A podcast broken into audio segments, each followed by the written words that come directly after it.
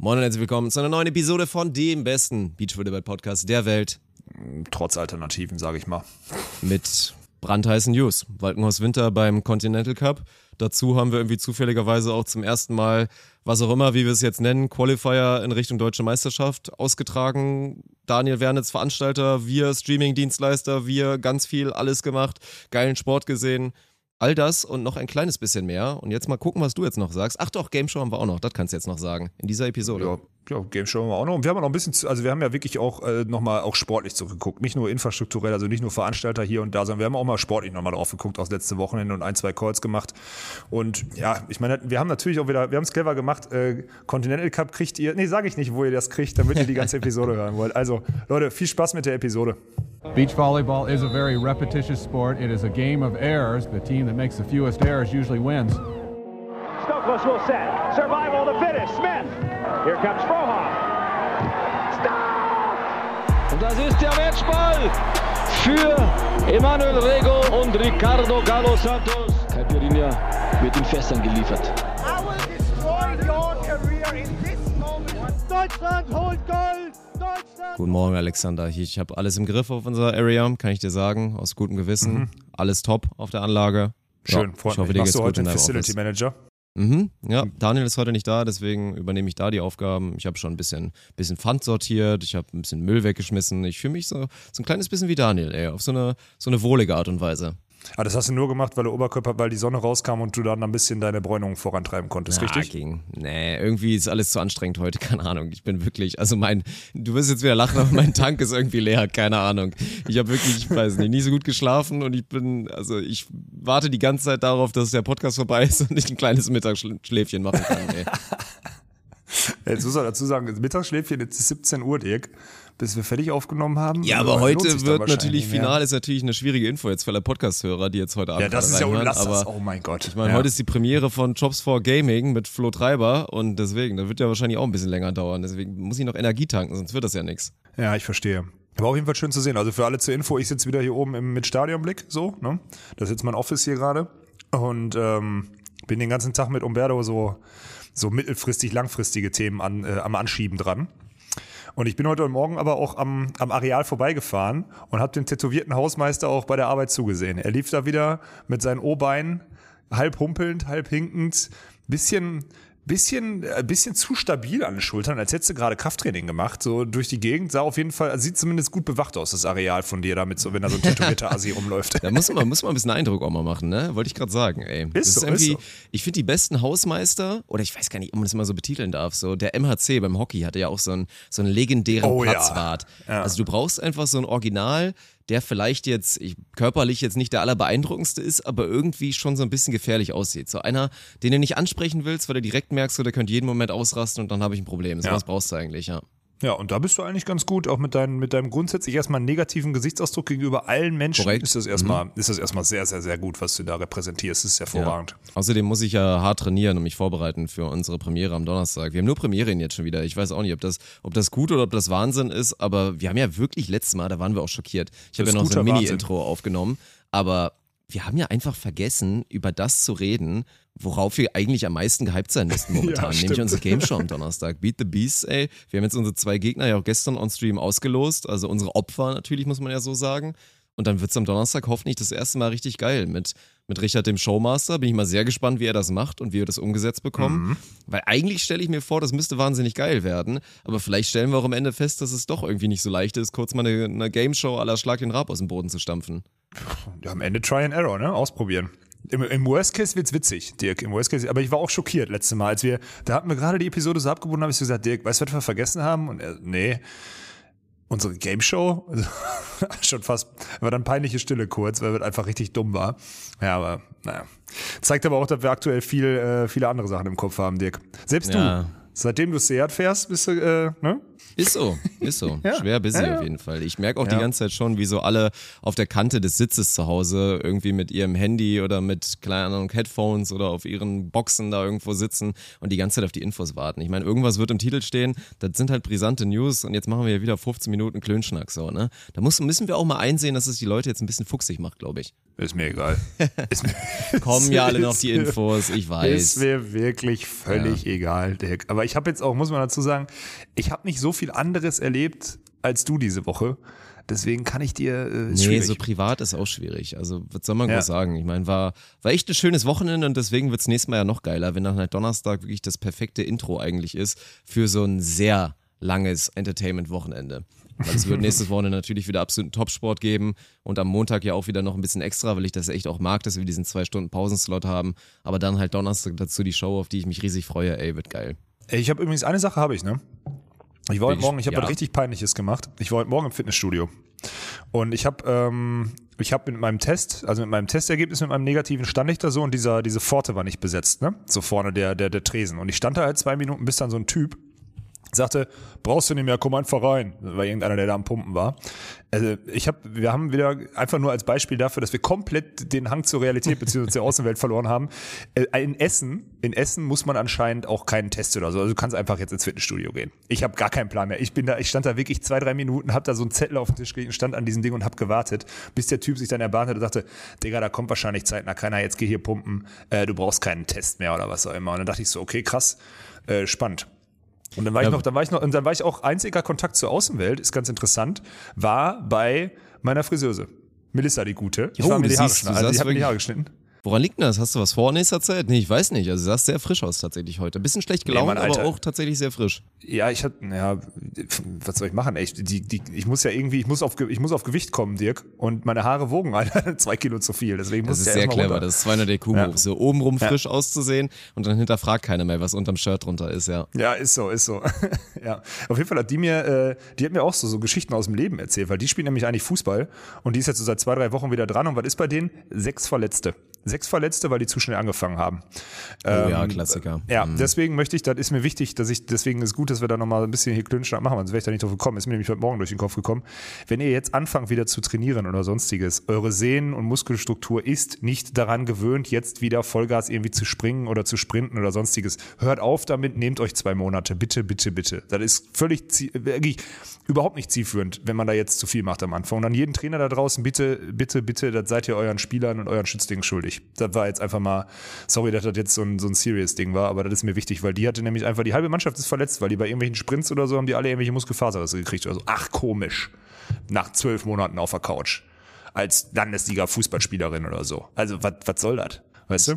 Ich kenne das. Ich habe mir letztens, glaube ich, auf dem Weg hier zum Areal, ich weiß auch nicht, warum auch immer, bin ich einmal ein bisschen schneller gelaufen und habe mir, glaube ich, dabei auch eine Leistenzerrung geholt. Also ich werde ein kleines bisschen angeschlagen aus sein. Ich bin nicht 100%ig fit für Donnerstag. Ich muss schon, aber es ist auch gute Taktik. Man muss sich so eine Mini-Ausrede, dass man auf jeden Fall sagen kann, im Zweifel lag es so ein bisschen daran, dass wir nicht absolut geglänzt haben. Sowas braucht man schon mal. Aber nee, seid nicht so wie Daniel und legt da nicht mit euren Knien sonst wo und ihr auf dem Boden und alles auf dem Boden und dann wieder vorbei fürs nächste Jahr. Ist alles Quatsch. Genau wie mit der Sonne. Ist schönes Wetter, ist verdammt heiß, ihr werdet alle verbrühen jetzt hier die nächsten Tage, bevor es dann wahrscheinlich bei uns in Düsseldorf gewittrig wird nächstes Wochenende.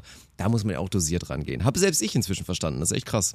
Ist so, Dirk, aber wir sind auch in so einem Alter, ne? Das darfst du ja nicht vergessen. Und eine Sache muss ich auch noch sagen. Ich saß beim Friseur und ich kam nicht weg. Sie hat mich gefragt, ob ich schon geimpft wurde oder ob ich mich habe impfen lassen. Und ich habe das Gespräch geführt. Ich konnte der Friseur, weil da kann ich ja auch nicht weg.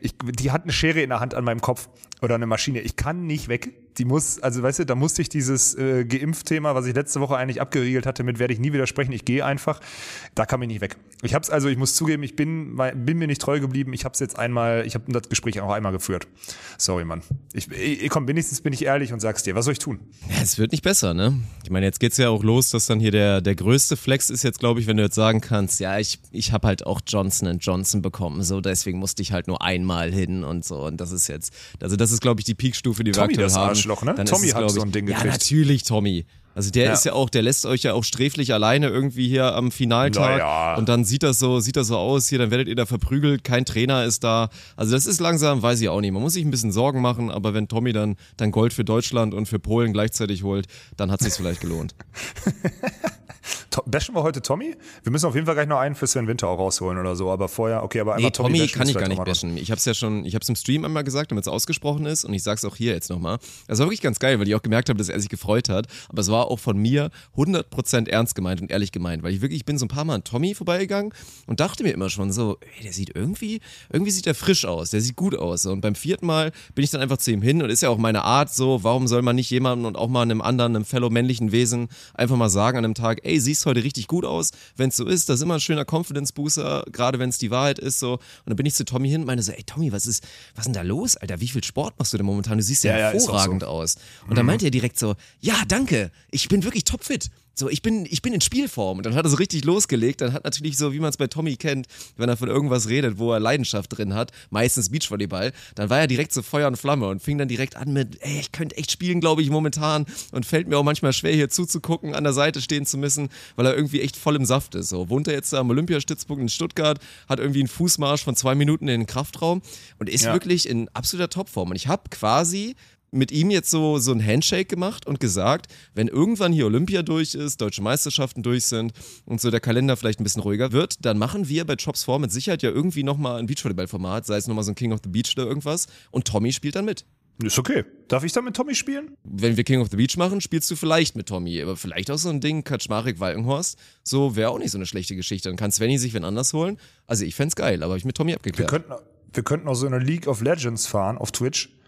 Einfach mal wirklich so Fuchs. Nee, da bin ich der größte Gegner. Also jetzt nicht weil jetzt der Name Fuchs fiel, da habe ich mich mit Tommy auch kurz drüber unterhalten, und da meinte er, haben wir auch noch kurz drüber geredet und haben beide leider so ein bisschen Zweifel, ob das nochmal sowas wird, ne? Weil es ist einfach so ein langer Weg und du musst dich da so reinkämpfen, und die Gefahr, dass er sich dann vielleicht dann nochmal neu irgendwie verletzt und nochmal neu was holt.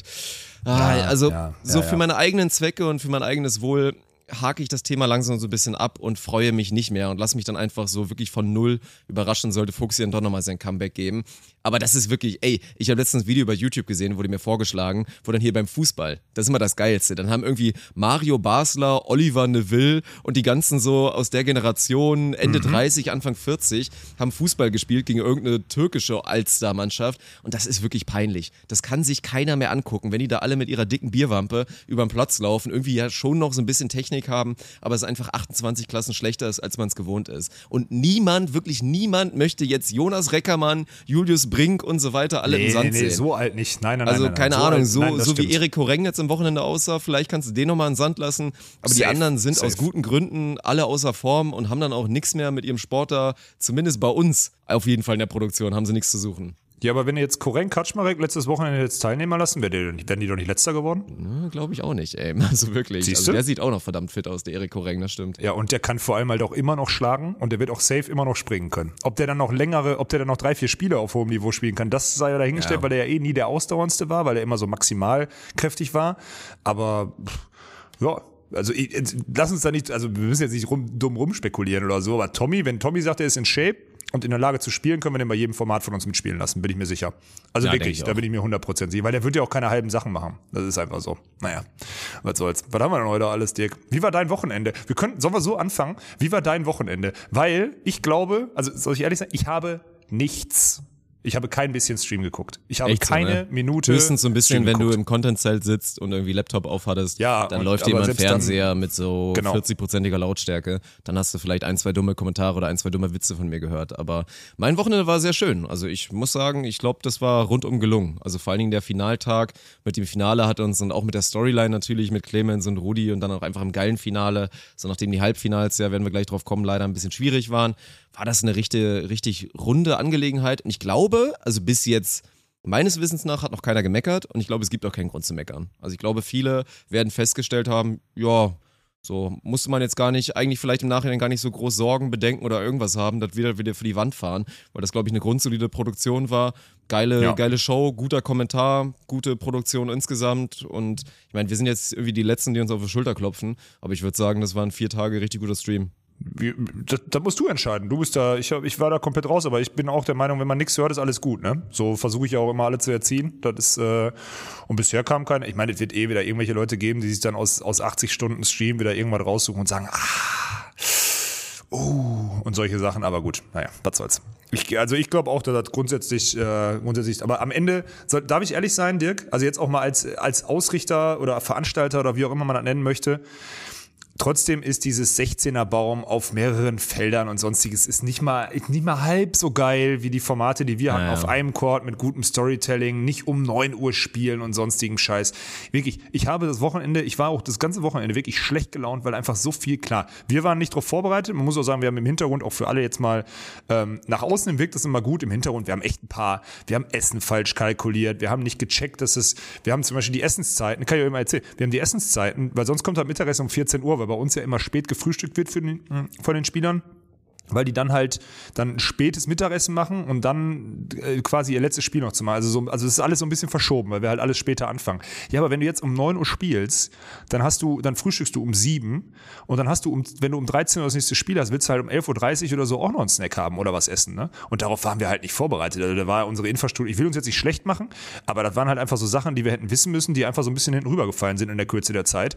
Und dann habe ich wieder so gemerkt, wie kacke das ist. Auch so ein paar Teams dann kommt so sonntags jemand an, und dem sagst du halt so Hallo, weil du den vorher nicht gesehen hast, weil der auf Court 2 gespielt hat und solche Sachen, ne? Also so, das ist einfach so ganz unpersönlich und ich meine am Ende also erstmal, sag mal, auf 2 Court Stream ist das eine. Aber direkt damit anzufangen, das mit 15 Kilometer Luftlinie dazwischen zu machen, ist das andere. Oh, dafür war es okay. Ja, aber es war wirklich, also es war auf vielen Ebenen, was wirklich anstrengend und da muss man wirklich grundlegend und ich hoffe, also vielleicht ist ja dieses Jahr sogar eine Chance. Man muss da grundlegend drüber nachdenken, ob das wirklich die Idee ist, wie man Beachvolleyball weiter auch an zentralen Orten oder so pushen möchte. Weil dieses Masse statt Klasse-Ding nicht nur qualitativ von den Spielern, sondern auch einfach qualitativ von dem Spieldurchschnitt ist halt einfach eine Katastrophe, ne? Weil am Ende, ich meine, kannst du mal sagen, wann war das erste interessante, spannende Spiel? Samstagnachmittag oder so? Also jetzt mal hart gesagt, sorry, wenn ich das so sage. Klar gab es mal ein Gruppenfinale oder so, was spannend war, aber das erste wirklich interessante Spiel war Samstagnachmittag. Oder sehe ich das falsch? Ist das ein falscher Take? Ja, das wird eine Weile dauern, bis, glaube ich, auch mal so ein 1-4-Matchup in der Gruppe und bei der aktuellen Besetzung, die wir auch einfach haben, dann mal ein Upset wird. Das passiert im Normalfall einfach nicht. Und ob das dann spannend ist, ist die nächste Frage.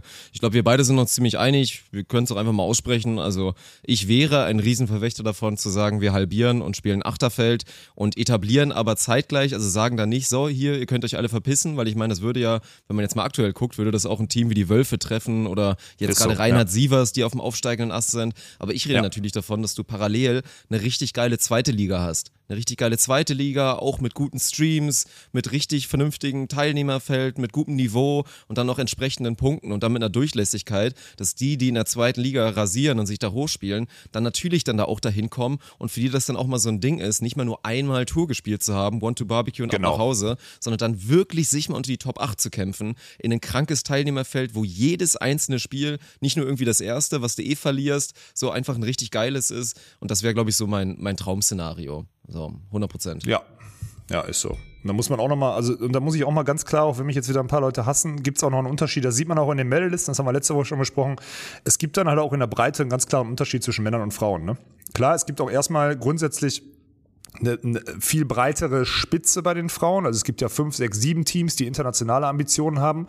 Wenn von denen nur die Hälfte da ist, fehlen vorne wieder 3, 4, die hinten nachrücken und so weiter und so fort. Aber du siehst halt auch einfach, die unteren Teams, die da zum Teil im Hauptfeld spielen, die haben keinerlei Ambitionen, erste Liga zu spielen. Die haben keinerlei Ambitionen, irgendwie sich für die deutschen Meisterschaften zu qualifizieren. Die machen das so als so ein Happening. Hey, einmal machen, einmal ein T-Shirt abholen. Dafür, sage ich ganz ehrlich, als Ausrichter und Veranstalter oder was auch immer, ist das dann auch zu teuer.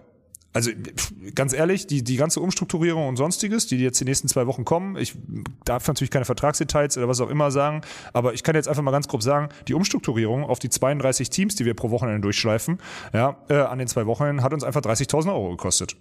30.000 kostet die Infrastruktur mehr für Spieler, für Essen, für Unterkunft und bababa und zweiten Court oder Sonstiges. Das haben wir jetzt investiert. So, oder das musst du investieren. Und das ist halt eine Menge Holz. Und da musst du überlegen, ob das wert ist, sorry, wenn ich dazu sage, ob das wert ist, da irgendwie 3, 4, 5 Teams mitzuziehen, die eigentlich gar nicht den Anspruch haben, erste Liga zu spielen, die da so von der Jungfrau zum Kinde so reinrutschen, weil sie irgendwie auf Landesverbänden gut sind. Also irgendwo muss da muss dann ein strikterer Riegel vorgeschoben werden. Weißt du, was ich meine? Also ist super schwer, weil ich weiß nicht genau, wo man den setzen sollte, aber ich glaube, das ist so eine Sache, die sollte man sich mal im Frühherbst, so im Spätsommer, würde ich mal sagen, sollte man sich die stellen und dann auch mal wirklich mit ein paar brauchbaren Leuten an einem Tisch mal angehen. Weil ich meine, die deutsche Tour dieses Jahr wäre ja dahin gegangen, die hätten ja kleinere Teilnehmerfelder auch gemacht, ja. Auch weniger Felder in der Innenstadt und so weiter und so fort. Trotzdem wäre dann alles andere da abgebrochen und so. Und darum geht's ja. Du kannst jetzt nicht, wir können nicht immer diejenigen sein, die sagen, wir wollen am liebsten 10 Teams in Deutschland haben, die so quasi Nationalkaderstatus haben, mit genug Geld, können World Tour spielen, wenn sie wollen und so weiter und dann irgendwie sagen, auf nationaler Tour spielen wir nur noch mit 8 Teams und der Rechts kann dich ficken gehen. So. Und so wäre es ja letztendlich gelaufen jetzt auch in diesem Jahr. Dirk, zügele deine Zunge. Da hätten viele in die Röhre geguckt und hätten dann natürlich vielleicht mal irgendwo zum Cut 1 Plus fahren können, nach sonst wo und hätten vielleicht 2, 3 Highlights in der Saison gehabt, aber das wäre nicht annähernd das gewesen, was wir damit meinen, wenn wir sagen, ey, erste Liga etablieren, die maximal geil machen und dann aber vor allen Dingen auch eine zweite Liga, die dicht genug dran ist. Und nicht irgendwie erste Liga und Bezirksklasse B so. Natürlich, das geht damit einher. Gar keine Frage, Dirk. Überhaupt keine Frage. Aber trotzdem, das war einfach nur mal wieder ganz offen gesprochen, was ich so für ein Read auf die ganze Sache habe, um da mal zu schauen. Also das ist einfach nur so ein Thema. Weil am Ende, was interessiert nicht? Im Sport interessiert nicht, kann nicht gegen will nicht. Also wenn die Guten noch nicht wollen, weil sie nicht müssen, und die Schlechten es einfach nicht können und dann zu respektvoll sind oder mit angezogener Handbremse spielen oder weiß nicht was, dann ist der Abschnitt, dann ist das einfach kein guter Sport. Dann ist es schwierig, das zu verkaufen. Weil der eine macht es mit 80% und bei dem anderen reichen die 100% gerade bis zu 40%. Des anderen, dann funktioniert es nicht. Und das ist halt einfach, das wird ein Running Gag, beziehungsweise wird ein Thema, was man sich meiner Meinung nach trotzdem irgendwie annehmen muss. Und nicht einfach jetzt mangels Alternative nächstes Jahr nochmal wieder dasselbe aufstellen, was man dieses Jahr geplant hätte, sondern man wirklich mal grundsätzlich überlegen, wie viele Teams gibt es denn, mal so eine Ist-Analyse machen und dann weiter. Ja, ist halt eine Frage. Ist das einfach der Sport? Ich meine, wie viele Ligen, auch Fußballligen gibt es, die eigentlich krass aufgestellt sind, wo dann das 1-18, 1-19 Matchup auch immer eine Rasur ist und wir darüber reden so. Ich meine, wir sind einer Meinung. Ohne jetzt muss man Namen benutzen und das tut einem immer automatisch leid. Aber natürlich ist es witzlos und rein vom Content her, also nicht der Rede wert, wenn ihr beide jetzt irgendwie hier Wavi gegen in der ersten Runde gegen Hausschild Karpa spielen. Ihr könnt 100-mal spielen, Mann. Ihr werdet 100-mal gewinnen und ihr werdet immer scheiße spielen. Weil es einfach die meisten Top-Teams da einfach natürlich das dann auch nicht müssen und nicht 100% gehen werden und sich immer ein bisschen nach unten anpassen. Und das ist dann einfach scheiß Content und für ein Turnier halt, du musst es halt irgendwie machen. Frage ist, muss man es wirklich machen? Ich habe auch noch nicht so 100% die finale Antwort. Aber ich glaube, ansonsten gibt es da jetzt auch keinen, der irgendwie dagegen spricht. Nee, aber das ist einfach, ist auch keine Kritik an keinen Einzelnen. Und ich glaube auch Hausschild Karpa war, also wenn wir jetzt mal das Beispiel nehmen, ich glaube, das ist auch, die Jungs werden uns das nicht übel nehmen, weil das war auch einfach ein scheiß Spiel. Wir haben scheiße gespielt und wir hatten keine Chance zu verlieren, weil die beiden wirklich nochmal ein gutes Stück schlechter gespielt haben. Ich weiß nicht, wie deren Vorbereitung war und so weiter und so fort. Die können safe besser Beachvolleyball spielen, als sie das da am Samstagvormittag gemacht haben. Aber Fakt ist, es war ein scheiß Spiel. Und ja, sowas gilt's halt irgendwie dann, ja, komm, wir drehen uns im Kreis, lass das sein. Ich wollte halt nur einmal loswerden. Das ist einfach wichtig, das direkt zu sagen. Auch wenn ich mich trotzdem natürlich auf das Wochenende freue, beziehungsweise einfach freue, dass viele Teams dieses Jahr, weil um nichts anderes geht's, viele Teams dieses Jahr die Chance kriegen, in der Rangliste sich zu etablieren, beziehungsweise sich für die deutschen Meisterschaften zu qualifizieren, man dann halbwegs saubere Durchlässigkeit hinkriegt. So. Das ja, ist Punkt. Dann halt so die Sache. Und andererseits würden wir dann nicht nächstes Wochenende irgendwie so eine coole Story haben, wie das dann auf einmal Bergmann-Harms im ersten Gruppenspiel gegen Dirk Westphal und gegen Cody Kessel spielen von den BR-Volleys. Ja, wenn das alles so bleibt. Ja, wenn das irgendwie so bleibt und hoffentlich so klappt, aber das ist ja, zumindest haben die Gerüchte, ich meine, das wurde von Anfang an natürlich so gestreut, Dirk hat da bestmöglich versucht, das irgendwie unterm Deckmantel zu halten, aber natürlich ist es durchgesickert, so, wäre eine geile Sache. Werden die da eine Chance haben? Keine Ahnung, werden wir sehen, aber das ist so das Ding. Ich würde sagen, wir sprechen einfach nochmal ein bisschen über die Action, also rein sportlich, was da dann so ein bisschen passiert ist. Also, ich weiß nicht, wir können gerne auch bei euch anfangen, damit wir es irgendwie abgehakt haben und uns da nochmal den Rest angucken. Wäre vielleicht eine Idee? Können wir gerne machen. Ja, gibt es ein anderes Fazit? Also ich fand euer Interview eigentlich ganz geil. Also das, was ihr nach dem Spiel um Platz 3 gemacht habt, nachdem ihr irgendwie kurz nochmal das Meme wieder hervorgeholt habt von Nürnberg 2019 und dann beide, ich fand vor allen Dingen auch Svens Aussage stark, also muss man einfach wieder sagen, gut, ja. Ich meine, rein Thema Selbstreflexion war das so gut, glaube ich, wie es geht, weil natürlich Sven sich da wieder so ein bisschen wie, ja, halt so, ja, nicht wie ein verzogener Bengel, aber natürlich war das von der Attitüde, war das schwierig. Wie die Axt ich konnte seine Enttäuschung halt auch maximal nachvollziehen, weil er ja so ewig drüber gesprochen hat. Du trainierst und du trainierst, hast eigentlich nicht so richtig einen Grund, warum du trainierst, weil die Wettkämpfe, die du machst, die musst du gewinnen, weil du immer der Favorit bist, das ist super undankbar. Und dann hast du endlich mal dieses Duell, auf das du dich monatelang gefreut hast, gegen Seed 1 bei so einem Turnier, gegen das zweitbeste Team Deutschlands, und dann läuft einfach gar nichts. Du willst zu viel, deswegen klappt überhaupt nichts, ihr werdet total rasiert, absolut witzloses Halbfinale, und dann ja, spielst du halt wieder gegen die Wölfe, was in den letzten 1,5 Jahren gefühlt 38 Mal passiert ist. Ihr macht ein gutes Spiel, werdet Dritter, könnt damit gut leben, aber es hat trotzdem noch diesen faden Beigeschmack, dass man eigentlich dieses eine geile Spiel, was man gehabt hätte, so von vielleicht sogar zweien, wenn ihr irgendwie mit einer Top-Leistung, mit der 1-Plus-Leistung Elias Flüggen einfach schlagt, dass das so ja verschwendet wurde von euch, muss man ja fast sagen. Absolut. 30 Minuten verschwendete Zeit, das ist einfach ärgerlich, weil mehr länger als 30 Minuten haben die auch nicht für uns gebraucht, ne? Muss man ganz klar sagen. Ja. Ja, ich meine, kommen ja viele Sachen zusammen. Ich meine, dass man dann zwischendurch mal im Block schlägt oder sonstiges, ist ja alles okay, weil das einfach auch eine sehr gute Block-Defense ist, das muss man einfach neidlos anerkennen. Aber wir haben uns halt, also alles multipliziert in Sachen hektisch sein und alles multipliziert in Sachen keine Taktik spielen und alles, also das war schon ganz, ganz krass und ganz, ganz erschreckend, und das hat auch wirklich, das hat mir, selbst mir zugesetzt, weil ich einfach so dachte, boah, nee, jetzt hast du mal die Chance, und also auch unter demselben Aspekt, ne, einfach jetzt hast du mal die Chance, mal wieder gegen Spieler zu spielen, wo es auch wirklich Bock macht, sorry, nichts gegen Hauschild Kapa, nichts gegen die Sargstädters, nichts gegen Joni und Theo und auch nichts gegen die Wölfe, die wir jetzt am Wochenende hatten. Aber gegen Elias Flüggen hätte ich eigentlich mehr Bock gehabt, ein gutes Spiel zu machen. Beziehungsweise gegen die dann sich mal irgendwie zu messen. Und selbst wenn du okay spielst und die dich mit ihrem Dauerdruck so unter Druck setzen, dass du verlierst, ist in Ordnung. Aber wir haben halt zu keiner Zeit oder irgendwie Phase auch nur eine Chance gehabt. Und das war schon krass. Hat mich selbst das bisschen Sportler, was noch in mir hängt, hat das ganz schön abgefuckt. So würde ich das mal formulieren. Aber gut. Ja. Am Ende, wir sammeln halt die Pflichtsiege ein, und dann gilt es halt in Zukunft, diese Spiele, wenn wir die diese Saison kriegen, halt besser zu nutzen, ne? Das ist das Wichtige, finde ich. Ja, wie sicher bist du dir, dass ihr genau daraus dann wirklich jetzt gelernt habt? Und ich meine, gut, wir kommen jetzt gleich auf eine extrem spannende Aufgabe, die ihr vor der Nase habt, aber auch so für die nächsten deutsche Tour, Quali-Tour, Serie, Turniere, dass ihr das hinbekommt einfach, halt diese Duelle vorher. Natürlich, ich glaube, da zweifelt inzwischen keiner mehr, und man muss ja auch immer noch positiv sagen, das ist neu. Und ist nicht selbstverständlich, dass ihr diese Spiele jetzt auch einfach immer gewinnt und immer irgendwie auch vielleicht knapp und unschön rausgrindet. Das ist eine Qualität, die ihr euch jetzt irgendwie erspielt habt über die letzten 1,5 Jahre. Das muss man einfach mal ganz ehrlich sagen. Aber dass ihr dann das nächste Highlight-Duell, sei es vielleicht gegen Clemens und gegen Rudi oder so, das ist dann, ja gut, dann geht's gegen Rudi, dann ist wieder was anderes. Aber ihr müsstet eigentlich nochmal gegen Elias Flüggen spielen. Ja, ich meine, so, das ist halt, ne? Ja. Ja, ich kann es dir nicht sagen. Das ist ja immer diese. Ich meine, ich habe nicht gut gespielt, keine Frage. Aber ich glaube, der Faktor, warum wir das auch nicht, also warum wir das dann irgendwie so wirklich so völlig vor die Wand fahren, ist halt, weil vor allem Sven dann auch die Ruhe verliert, ne? Und dann hektisch wird und dumme Entscheidungen trifft oder sonstiges. Also wenn ich spiele, verlieren wir halt zu 16 und zu 16. Und dadurch, dass Sven hektisch wird, verlieren wir zu 12 und zu 13 gefühlt, so im Kopf. Weißt du, was ich meine?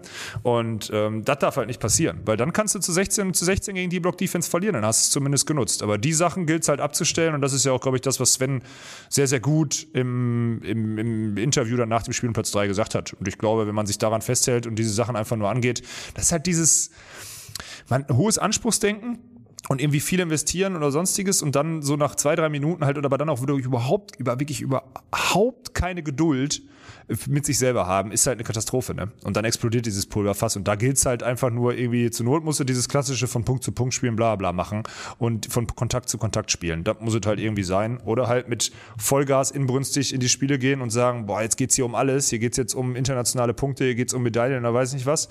Und ja, das gilt es halt, ne? So abzurufen. Bin gespannt. Aber eigentlich hat es Sven ist so ein Wettkämpfer, der hat das eigentlich drin. Also ich mache mir da eigentlich keine Sorgen, dass das zur Regelmäßigkeit wird, wenn ich ehrlich bin. Ja, war halt wieder echt spannend. Ich meine, wie ist das Spiel abgelaufen? Die haben ja, letztendlich haben sie euch beide deklassiert, und da meinte Sven ja auch nochmal, das hat ihn besonders fuchsig gemacht, weil er dann da auch stand und im zweiten Satz sich dachte, nee, die machen jetzt nicht hier ernsthaft, dass sie jetzt einfach rein so für Wettkampftraining sagen, ja komm, jetzt machen wir es auch nochmal über Sven, damit wir halt auch wissen, dass das auch geklappt hat, unser Matchplan. Und dann erst haben sie dich zerstört und auseinandergenommen, dann haben sie Sven zerstört und auseinandergenommen, aber das war halt im ersten Satz wieder so dieser Klassiker. So, was passiert? Du nimmst halt noch viel schlechter an, als du es ohnehin schon machst, und Sven bricht wirklich alles weg. Also er muss nicht Sideout spielen, das, was ihn normalerweise auszeichnet und immer gemacht hat bei unseren Formaten. Und auf einmal ist das Zuspiel schlecht und unkonstant. Er macht wirklich nichts anderes mehr, schlägt nicht mehr auf und so. Und das ist, glaube ich, auch für ihn dann so frustrierend, weil er das einfach ablegen will. Weil er kann ja, und da hat er ja Schritte gemacht, ein guter Zuspieler sein. Sein Service ist nach wie vor Weltklasse und zumindest ab und an, vielleicht nicht unbedingt in dem Matchup, hat er ja auch einen in der Defense. Also deswegen, also der Frust und dass er da auch einmal so ein bisschen ausgerastet ist, muss man, glaube ich, oder müssen viele zumindest nachvollziehen können. Ja, ist auch nachvollziehbar. Alles in Ordnung. Aber okay, ey, am Ende, mein Gott, wir fahren die Pflichtsieger ein, verlieren. So ein bisschen, hat mich so ein bisschen, also natürlich mit anderen Gegnern, aber hat mich so ein bisschen erinnert an letztes Jahr Timmendorf so, ne? Nur, dass wir da ein gutes Halbfinale gespielt haben und jetzt ein schlechtes. So, wir sammeln halt alle Pflichtsieger ein, werden am Ende Dritter und können dann so einen Haken dran machen, weil wenn du am Ende nur den Turnierbaum anguckst und sagst, ja, wir haben gegen Elias Flüggen im Halbfinale verloren, sonst alles 2-0 gewonnen, mal losgelöst von der spielerischen Durchschnittsgeschwindigkeit, so, ja, dann kann ich da einen Haken dran machen, ne? Dann ist das okay. Und am Ende, wir sind am Wochenende Dritter auf der deutschen Tour geworden. So. Das ist bei dem okay. Niveau muss man sich dann nicht verstecken, bei dem Teilnehmerfeld. Nein. Mit dem Clemens, mit Elias Flüggen, Dritter werden, mehr war nicht eingeplant so, ne? Wäre schön gewesen, aber war nicht eingeplant. Absolut. Deswegen ist alles in Ordnung, auch wenn natürlich das Spielerische schon einige Sachen offenbart hat, wo man da auf jeden Fall besser sein muss. So. Ja. Aber ja, gut. Muss man ran, nützt nichts. Ja. Ich glaube, die natürliche Überleitung dann, ich meine, ein bisschen Frauen machen wir natürlich auch gleich noch, dann irgendwann von Bergmann-Harms zum Conti Cup und so weiter, das werden wir dann gleich machen. Da müssen wir noch ein bisschen über Rudi und über Clemens reden. Also ich habe ja, also nach der großen Fehde, die ich ja mit Clemens hatte, natürlich auf Instagram und so weiter. Nein, Quatsch, das ist ja schon längst ganz, ganz altes Ding. Aber ey, hatte ich da Fanboy-Momente. Es war unglaublich. Also diese ersten beiden Spiele von Clemens, also inzwischen, ich hoffe, das setzt sich auch durch. El Galactico, Clemens El Galactico Wickler, das war unfassbar. Hat der da eine Show geliefert und einfach so ein Ding, gerade auch in dem zweiten Match, wo dann irgendwie Martin Oleniak meint, ja, es macht doch vom Matchup her Sinn, so Clemens, jetzt schlag mal bitte Topspin auf, aber wenn Clemens halt Topspin aufschlagen soll, bedeutet das irgendwie nicht stumpf, okay, Linie da oder vielleicht mal Richtung 6 und dann mal mit 90 und mal mit 97 km/h, der hat gefühlt 12 verschiedene Aufschläge. Also was der da für ein Feuerwerk abgerissen hat, mit kurzen Eingewickelten, dann da auf die Linie und ohne Fehler. Und wenn er mal einen Sideout bekommen hat oder irgendwas aus der Defense machen muss, war jeder Kontakt magisch. Das war unfassbar. Also er hat dann auch ein kleines bisschen wieder nachgelassen tatsächlich. Also hinten raus im Finale war es natürlich auch wieder saustark. Aber es war ein reines Vergnügen, den besten Beachvolleyballer Deutschlands und das mit großem Abstand hier mit dem besten Sitz in der kompletten Arena, nämlich vom Kommentatorentisch, da zuschauen zu dürfen. Also man nimmt das echt nochmal ganz anders wahr. Diese Athletik, natürlich, die für mich gerade, weil er auch so im Saft ist, underrated fast schon ist, weil der Typ schwebt einfach, die Schnelligkeit, die Ballkontrolle und dann halt noch dieses Besondere, was er da macht, das ist live auch wirklich nochmal ganz anders und vor allen Dingen so nah dran, wie wir halt sind, als irgendwie da vor Twitch oder vom Fernsehen zu sitzen und ihm dabei zuzuschauen. Ja, absolut. Oder auch wenn du so an die WM denkst, da sitzt du irgendwie in Reihe 640 und siehst ein Beachvolleyballspiel und da sitzt jetzt einfach so 6,40 Meter weg. So, das ist halt geil. Ja, ist so. Ich glaube, es sind sogar sehr genau 6,40 Meter. Wenn er von der einen Seite auf der 4 angreift, könnten es genau 6,40 Meter sein. Ja, das kann gut sein. Ja. Und was sagen wir zu Rudi? Bist du überrascht gewesen? Hast du damit gerechnet? Was ist so? Also ich habe ein Fazit, muss ich sagen. Und da bin ich erstmal gespannt auf deins. Ja, ich kann mir kein Urteil bilden, weil ich wirklich nichts gesehen habe. Ich habe selbst das Finale nicht gesehen, weil ich da parallel gearbeitet habe. Deswegen, ich habe keine Ahnung. Gut, bei dem Baum da unten, also bis zum Finale hat mich jetzt nichts überrascht, weil, das war dann logische Konsequenz. Im Finale selber kann ich nichts zu sagen, habe ich halt nicht gesehen. Deswegen weiß ich nicht, ich meine, am Ende musste sich Rudi nicht um viel kümmern. Er konnte sich auf einen Partner verlassen wahrscheinlich und hat dann einfach seine Skills wahrscheinlich in die Waagschale geworfen. So würde ich jetzt einfach mal so ein Guess in the Dark machen. Und dass er dann funktioniert und die dann physisch da Vollgas mithalten können, ist das eine. Dass dann Clemens und Rudi auch Zugriff auf den Sideout von Lars kriegen, konnte ich mir auch vorstellen so. Ja, und das ist dann Gewinn. Ja, dafür bedarf es halt auch einer nicht optimalen Leistung von Elias Flüggen, muss man auch mal ganz klar sagen. Aber ist dann halt so. Also, am Ende hat Rudi, also ich bin mal gespannt, wie der da raus, also, oder vielleicht ist das so ein Phänomen, dass der durch seine Karriere kommt, auch mangels Blocker und sonstiges, der kommt durch seine Karriere, ohne einmal wirklich Führungsspieler sein zu müssen. Weißt du, was ich meine? Also der wird einfach kriegt immer wieder ein Upgrade und sonstiges. Ja, der kriegt immer wieder ein Upgrade, immer wieder einen erfahrenen Spieler an die Seite, immer wieder an einen vermeintlich besseren im Sinne von Erfahrung und so. Und dann wird er halt einfach so durchgezogen, kann auch sein. Weil das gibt ja nicht, guck dir Rudi Schneider jetzt am Wochenende an und guck dir Rudi Schneider bei der U22 EM vor ein paar Wochen an. Das sind Unterschiede Tag und Nacht. Ja, guck dir Rudi Rudi Schneider beim King of the Beach an oder auch als er eingesprungen ist und Foreman spielen sollte und da reingekotet hat. Das ist halt so ein Ding. Also deswegen, es war über Phasen absolut beeindruckend. Also ich glaube, was man so ein bisschen gelernt hat, ist auf jeden Fall, dass Rudi auch einfach nochmal ein anderes Biest ist. Er ist halt schon ein sehr besonderer Spieler und Athlet. Also was halt schockierend zu sehen war, ist, wie oft Rudi mit seinen speziellen Momenten im Angriff, gerade halt nicht unbedingt nur seine Winkelschläge, sondern dieses feine Handgelenk und aus der Mitte in beide Richtungen und so und spät irgendwie noch irgendwo abklappen, wie oft er einen großartigen Abwehrspieler wie Elias Flüggen ins Kino geschickt hat. Weil er es einfach nicht gewohnt ist. Welchen 1,91 oder 92 oder lass es 1,90 sein, ich meine, Clemens und er sind quasi gleich groß, Athleten gibt es denn, der so hoch ist, so komisch einstemmt und einfach nur vertikal explodiert, so eine Hangtime hat und dann diese Shot spielt. Also ja, lass mal einen zusammenfinden, so gibt's wahrscheinlich nicht so oft auf der Welt. Nee, gibt's nicht. Und deswegen war es für Lars Flüggen auch einfach ganz schwierig, sich darauf einzustellen. Ich glaube, dass ein Lars Flüggen sich dann auch darauf einstellen kann und dass, wenn er gegen Rudi auch ein paar Mal gespielt hat, dass er das da gewisse Muster und ein, zwei Sachen dann noch erkennen wird und deutlich besser gegen ihn spielt. Aber das war auf jeden Fall so ein Ding. Und ansonsten bleibt bestehen, genau das, was du sagst, wenn Rudi einen neben sich hat, der alles beruhigt, ihn besser macht und wo er dann wirklich glänzen kann mit den Sachen, die bei ihm ja auch wirklich einfach Weltklasse sind, dann ja, kann das richtig gut sein. Also ich will nur den Hype so ein kleines bisschen bremsen, weil ganz bitte, ehrlich... tut ihm auch nicht gut. Tut ihm auch nicht gut. Aber ey, ganz ehrlich, Alex, muss man leider so sagen, also ich weiß ja, wie du das siehst, aber kann Clemens mit Rudi Schneider so aktuell World Tour spielen? Ja. Haben sie dann vielleicht sogar ein okayes bis gutes Ergebnis? Ja, wenn alles sensationell läuft. Werden sie dann auch vielleicht mal Letzter in der Gruppe und spielen natürlich auch keine konstant gute Saison auf der World Tour? Selbstverständlich. Das ist so das Ding. Aber es ist ein Mix aus dem Besonderen, was Rudi hat, was er immer noch natürlich dann konstanter hinbekommen muss. Und er hat immer noch 1, 2, 3 Elemente.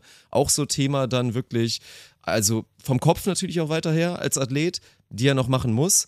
Aber das ist so das Ding. Und Clemens ist halt einfach auch wirklich unfassbar gut. Also ich will jetzt nicht sagen so, diese Storyline, Clemens hat jeden im Rucksack und das hat uns jetzt eher gezeigt, dass halt in dem Teamkonstrukt Tole-Wickler einfach Clemens so unfassbar gut ist und man kaum über Julius reden muss. So. Das wird Julius Tole nicht gerecht, weil der sich in den letzten Jahren auch richtig gemacht hat. Aber ja, das ist mein Read so ein bisschen, nachdem ich die beiden jetzt zusammen gesehen habe bei dem Turnier. Alles gut, Dirk. Kannst du genauso machen. Am Ende ist aber auch kein Druck. Ist eine Riesenchance so. Rudi wird dann auch in den Spielen gut vorbereitet. Hatte ja Martin Olejniak dabei. Wurde genauso in seine Box gepackt. Und vielleicht braucht er den Betreuungsstatus. Am Ende möchte ich aber auch immer noch daran erinnern, kurz vorm Finale mussten aber doch mal die Trikotfarben gewechselt werden, weil Rudi Schneider sich ein King of the Beach Trikot einpackt und nicht sein schwarzes Qualifier-T-Shirt und solche Sachen. Und wenn das auf der World Tour passiert, dann sitzt er irgendwo im Knast, weil er das Visa nicht beantragt hat. Ne? Einfach nur just saying, am Ende, ja, so. Da gehört nämlich viel dazu, Beachvolleyball-Profi zu sein. Das ist nichts Negatives. Ich sage nur, dass da viele Entwicklungsschritte auch in der Selbstorganisation und so weiter und so fort noch erfolgen müssen, um das wirklich so zu machen. Rein sportlich stimme ich dir zu 100% zu, ohne viel gesehen zu haben. Das ist überhaupt keine Frage. Aber die Problematik ist auch, also das ist jetzt auch wieder, ich meine, ist glaube ich diese Woche, ich tippe mal, der ist wieder in Hamburg, weil er nächste Woche wieder mit Clemens spielen wird, also wird dann dort auch mit Clemens gerade trainieren. Die Frage ist, kann er jetzt, wenn die Mittwoch wieder an den Ball gehen oder was auch immer, ne, ist er am Mittwoch wieder in der Lage, ins Training zu gehen und dann zu versuchen, einen Schritt besser zu werden? Oder ist er dann so selbstgefällig, ich habe jetzt gewonnen und ich brauche jetzt mal 1, 2, 3, 4 Stunden, um reinzukommen, weil das kann sich ein Profi auch nicht erlauben. Also das sind so Sachen, die, wenn die Entwicklungsschritte auch noch kommen, dann, Hut ab, all good. Ich meine, er hat ja auch wirklich das Glück, dass nachweislich keine Blockspieler auf dem Markt sind. Und bei ihm, ich sag mal so, bei den Frauen werden 1,84 Abwehrspielerinnen auf Defense umgestellt. So, ne? Oder 1,85, 86, ich weiß nicht, wie groß Sarah Schneider ist, so genau. Ja, weil man ja dringend über 1,90 sein muss als Blockerin auf der World Tour bei den Frauen. Aber Rudi Schneider wird, glaube ich, nie in die Defense gestellt. Der wird weiter Blocker sein mit 1,92 oder so. Also alles andere wäre auch wirklich fahrlässig. Das aber ich sag nur. Ja. Machen wir jetzt Alternative. Komm, dann lass uns mal ein bisschen über das Frauenfeld reden und dann können wir auch noch einen kleinen Ausblick machen auf nächstes Wochenende, weil gerade das Frauenfeld, also wir haben jetzt bei den Männern gestaunt und gesagt, ey, das ist historisch, dass bis auf die Abmeldungen oder Nicht-Dasein Kandidaten wegen Verletzungen, wenn du die rausrechnest, dass wirklich jeder einfach da war, ist es bei den Frauen jetzt auch einfach krank dann nächstes Wochenende. Es kommen einfach Borga Sude dazu, dann sehen wir noch so scheinbar ja so ein neues Ding wie Isa Schneider und Leonie Kürzinger. Da wollen wir jetzt nicht auch wieder Gerüchteküche anmachen. Wir warten da einfach mal ein kleines bisschen ab. Hast du da Infos? Nee. Ich habe keine Infos. Du hast jetzt ganz schön lang gewartet. Ich weiß nicht, ich habe jetzt einfach wirklich nur, also für alle da draußen, ich habe jetzt wirklich einfach nur gefragt in der Hoffnung, dass Dirk, ich hätte nämlich rausgehört, ob er lügt, weil er vielleicht mit Isa oder so mal so, ich hätte, an deinem Nee hätte ich es rausgefunden, aber okay, ich glaub's dir jetzt. Ich hab, also was soll man denn sagen? Also wollen Isa und Tori, glaube ich, weiter zusammen Beachvolleyball spielen? 100%. Ja, muss man sich trotzdem, müssen sich jede von beiden irgendwie so ein bisschen natürlich sich auch auf ein, zwei Eventualitäten vorbereiten, sollte das Personalkarussell dazu führen, dass eine von beiden in eine Situation reinkommen könnte, die es einem einfach wieder ermöglicht, über die nächsten 4 Jahre vielleicht noch besser diesen Sport auszuüben, dann, keine Ahnung, das ist ja so ein Ding. Und ob dann Isa Schneider mit Leonie Kürzinger irgendwie ein Ding sein könnte, also ich finde erstmal nur, ich glaube, das hat man so ein bisschen übers Wochenende gelernt. Ganz ehrlich, da hätte ich so ein bisschen jetzt auch Angst vor gehabt, weil was ist denn auch wieder so ein Szenario, haben wir oft drüber gesprochen. Leo Kürzinger und Sarah Schneider werden jetzt getrennt, trennen sich, was auch immer. Und man muss ja schon sagen, viele gucken dann auch so ein bisschen natürlich zu dieser Riesenathletin, zu dieser Weltklasse-Blockerin in Teilen, die aber halt noch große, große Defizite nach wie vor hat und nach der Meinung von vielen, die jetzt auch noch nicht genug ausgebessert hat über die letzten Jahre. Da schaut man so ein bisschen eher hin. Und was könnte jetzt wieder so ein Ding sein, dass ein Leo Kürzinger sagt, so, okay, scheiß drauf, ich hab's jetzt probiert, hab auch gemerkt, das ist sau anstrengend und es nervt übrigens auch, wenn da irgendwelche Podcaster oder irgendwelche Idioten ihre Meinung die ganze Zeit verbreiten und mir irgendwie sagen wollen, ich wäre nicht gut genug. Da habe ich keinen Bock mehr drauf, ich lasse es jetzt einfach mit der World Tour, ich bleibe deutsche Tourspielerin und fahre ein bisschen runter und studiere mehr oder gehe arbeiten oder keine Ahnung. Ist ja ein Szenario, was bei ihr jetzt passieren könnte. Und ich glaube absolut. Aber, und das hat man jetzt so ein bisschen mitbekommen, ist absolut gar nicht so. Die brennt weiter jetzt darauf hin, es auch allen zu zeigen und in welcher Konstellation auch immer. Von daher sauspannend, dass sie jetzt mit Isa Schneider zusammenspielt. Kann sehr gut werden, muss ich erstmal sagen. Und dann, ja, sind wir jetzt immer noch dabei, dass wir ein bisschen auf das letzte Turnier blicken müssen. Ja, Ich muss aber auch eins sagen, wenn wir jetzt bei Leo Kürzinger, also ich habe jetzt, das Witzige ist, ich habe mehr von den Frauen gesehen als von den Männern irgendwie, was hat zeitlich besser gepasst oder so. Und ich habe mir auch ein bisschen so bei Leo Kürzinger und, na gut, weil sie mit Laura Calori gespielt hat, nennen wir das Kind mal beim Namen, nein Quatsch. Die hat, ich habe das natürlich beobachtet, man merkt schon die Verunsicherung in jedem Element, also das ist schon heftig. Die war das so unehrlich verunsichert. Ich habe auch ein Spiel gesehen, da war das wirklich, also so wie ich auch Leo natürlich gesehen habe, ich habe sie auch oft spielen sehen jetzt in den, ja seit halt Jobs4Gründung, also das war teilweise schockierend schlecht und wirklich so, wo du dir dachtest so, was ist da passiert? So, wer hat jetzt, du hast ja einzelne Elemente ihres Spiels angeguckt und dachtest so, ey, wer hat das denn jetzt da reingefuscht so? Wer hat die denn da jetzt da gebrochen in Element Beachvolleyball X so? Es hat sich dann Kopf. Aber auch wieder gesteigert und dann haben sie auch dann auch wieder ein sehr gutes Spiel gemacht. Deswegen, es ist Kopf. Das hat man auch gesehen, weil es da so krasse Schwankungen während des Turniers in den einzelnen Phasen gab. Und da sieht man, ja, das ist aktuell ein bisschen verkopft, aber wenn du das wieder aufgebrochen bekommst, hast du auf einmal wieder auch riesiges Potenzial bei ihr. Ja, absolut. Aber aktuell ist es halt, und ich weiß nicht, ob sie sich, also vielleicht spielt sie sich da jetzt frei. Ich glaube, so gefühlt würde ich sagen, jetzt so verbissen weiterzumachen oder so. Mein Tipp wäre, mal ein bisschen locker durch die Hose atmen. An Sarah Schneider Stelle, ich würde es genau umgekehrt machen. Ich hätte an Leo Kürzinger Stelle mal 2-3 Wochen einfach mal den Ball weggelegt so. Und an Sarah Schneider Stelle hätte ich gesagt, komm, ich mache jetzt mal hier Good Life und spiele mal mit Leuten, mit denen es mir Spaß macht zu spielen und einfach ohne großen Druck und weiß nicht was. Und vielleicht trinke ich abends auch nochmal ein Bierchen auf dem Gelände, ist mir jetzt scheißegal. Ich hätte es andersrum gemacht, aber gut, das ist, ich bin aber auch nachweislich keine Frauen-Beachvolleyballerin. So. Das ist einfach, aber das ist, ja, das ist ein spannendes Thema. Also, und ich meine, dass jetzt Tori gerade ein paar Wochen Pause macht oder was auch immer oder sagt, ich nehme jetzt die deutsche Tour nicht nach der Olympia-Quali, ey, all good, ne? So, die sind im Start wieder in der Meldeliste drin und weiß nicht was, ist doch alles okay. Aber Isa jetzt auch gerade aufgrund der geografischen Nähe zu ihrer Heimat sagt, ey komm, ich spiele mal gerne nochmal in Düsseldorf mit brauchbaren Partnerinnen. Ich meine, was heißt brauchbare Partnerin? Sina Tillmann ist mehr als brauchbare Partnerin, so, ist doch auch okay. Also bei Tori und Isa sehe ich da überhaupt keinen Grund, da irgendwie auch noch ein bisschen drüber zu sprechen. So, und bei Kürzinger Schneider da dieses Roulette, ach, keine Ahnung, ist mühsam, würde ich mal sagen. Ja, werden wir alles sehen, aber trotzdem, ey, hoffentlich, wenn das dann noch alles so bleibt und dann nicht noch irgendwer spontan abmeldet oder so, dann ist das halt nächstes Wochenende mal ein sattes Pfund. Also, ich meine, es war mit Isa und Sinne jetzt schon ganz geil, dann stoßen sie da so ein bisschen in ihre Grenzen, weil wenn ihnen dann halt das Sideout mal so ein bisschen wegbricht, haben sie halt gegen gutes Team, was vor allen Dingen also die ersten beiden Kontakte, die einfach hervorragend sind bei Sarah und bei Chantal, haben sie halt dann einfach Probleme, weil Block-Defense dann schon nochmal schwierig ist und schon auch nochmal deutlich schlechter natürlich mit einer Isa interimsmäßig, als jetzt sich das Kim und Sinja antrainiert haben, über natürlich Jahre, das ist ja auch selbstverständlich, dass sie da so ein bisschen an die Grenze kommen, ist vollkommen normal, aber dann wieder Sinja mit Svenja und mit Laboureur Schulz und mit Kürzinger Schneider und mit Behrens Ittlinger und dann mit dem Borga Sude Team, was dann auch mit einem ganz fetten Fadenkreuz die ganze Zeit auf dem Rücken rumläuft, da bin ich mal wirklich gespannt, ey. Also da ab Halbfinale und dann ja vermutlich ohne Beteiligung von jetzt Overländer für die beiden, ey, überhaupt ist das dritte Mal in ihrer Karriere, dass sie in einem Halbfinale standen auf der höchsten Ebene. Glückwunsch an der Stelle nochmal, richtig geile Leistung, aber ich glaube, so ab Halbfinale wird es dann halt nächstes Wochenende hier in Düsseldorf mal richtig spannend und richtig brennen. Deswegen, geiles Teilnehmerfeld. Klar, nach hinten, also hinten raus wird es dünn. Das sieht man auch, ich meine, wenn nur 18 Anmeldungen da sind, dann wird quasi kaum einer nicht, also es gibt ja kaum einer, der nicht zugelassen wird. So muss man es auch einfach mal ganz klar sagen. Aber ey, alles gut. Ich freue mich darauf, dass man da wieder sehr, sehr, sehr, sehr, sehr guten Beachvolleyball sehen wird und vor allem auch die Spielerinnen diese Chance nutzen, das wirklich auch dann auf dem Niveau, beziehungsweise auch durch unseren Stream, glaube ich auch, das kommt noch dazu, weil es einfach eine Reichweite gibt und Content gibt, den man auch benutzen kann. Ich würde allein, als Spielerin würde ich allein einfach mal ein Wochenende auf jeden Fall kommen, um genügend Fotos von Flo Treiber zu kriegen, weißt du? Yo, und dann, damit du Content für die ganze Saison hast. Das so. Und das ist, ja, deswegen, das nehmen die jetzt alle, die kommen alle nur wegen dir, Flo. Alle nur wegen dir. Der sitzt gerade neben mir, ich richte es ihm ja, später auf jeden Fall mal aus. Ja. Aber ja, ey, ich freue mich auf jeden Fall sehr, sehr drauf. Nächste Woche wird richtig geil und dann aber können wir, glaube ich, jetzt auch dann doch langsam zur großen Überleitung kommen. Und das ist natürlich der 5. Platz von Bergmann-Harms, weil wir am Eindhoven-Tag, Peter Wolf wird 29, steht da im Halbfinale. Ich meine, klar, die standen 2019, glaube ich, auch irgendwo im Halbfinale, die Wölfe, und hatten ja auch immer mal so diesen Ausreißer nach oben, weil sie auch richtig gut Beachvolleyball spielen können.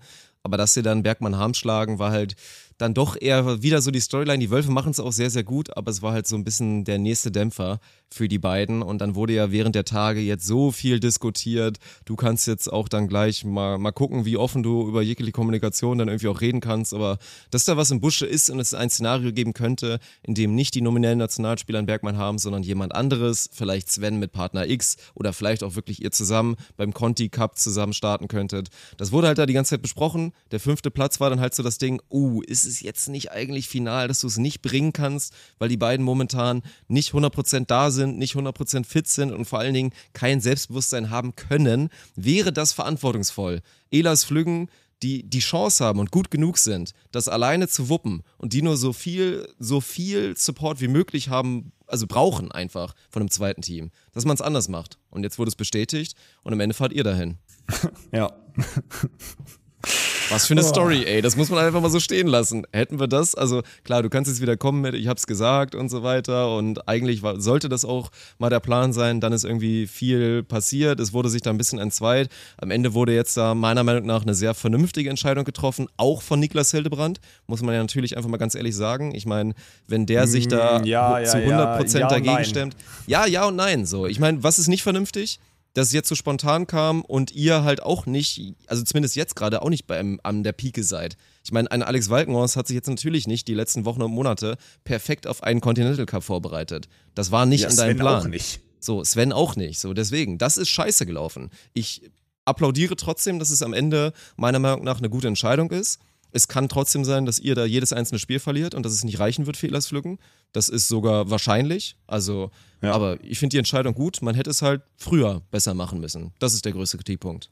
Ja, ich meine, ich muss jetzt ein bisschen, also ich habe das jetzt gerade ja schon, also jetzt ist 17, also jetzt ist ja natürlich 17, kurz vor 6 oder sowas. Und ist jetzt seit ein paar Stunden ist das ja jetzt offiziell und ich sehe ja auch die ganzen Reaktionen und mein Handy explodiert auch und so mit Glückwunsch und irgendwas. Dann gibt's ein Kuss geht raus an Mirko Gerstner. Das ist, glaube ich, die falsche Reaktion. Genau, deswegen, das will ich gar nicht alles mal, Mirko Gerstner so, warum machst du das? Fragezeichen, das fand ich noch so die beste Reaktion. Erstmal fragt er, warum machst du das, weil er wahrscheinlich lieber Bergmann-Harms als Team 2 gesehen hätte, weil das ist so einer von denen, der keinen Bock hat, gegen Walkenhorst Winter zu spielen, weil er weiß, dass da theoretisch was passieren kann, so. Aber auf der anderen Seite hat er einfach nur gefragt, warum machst du das, weil er die Vorgeschichten kennt. Und Glückwunsch ist ja auch die komplett falsche. Also für dich auch, Niklas Hildebrand, jetzt, du hast gerade gesagt, richtige Entscheidung.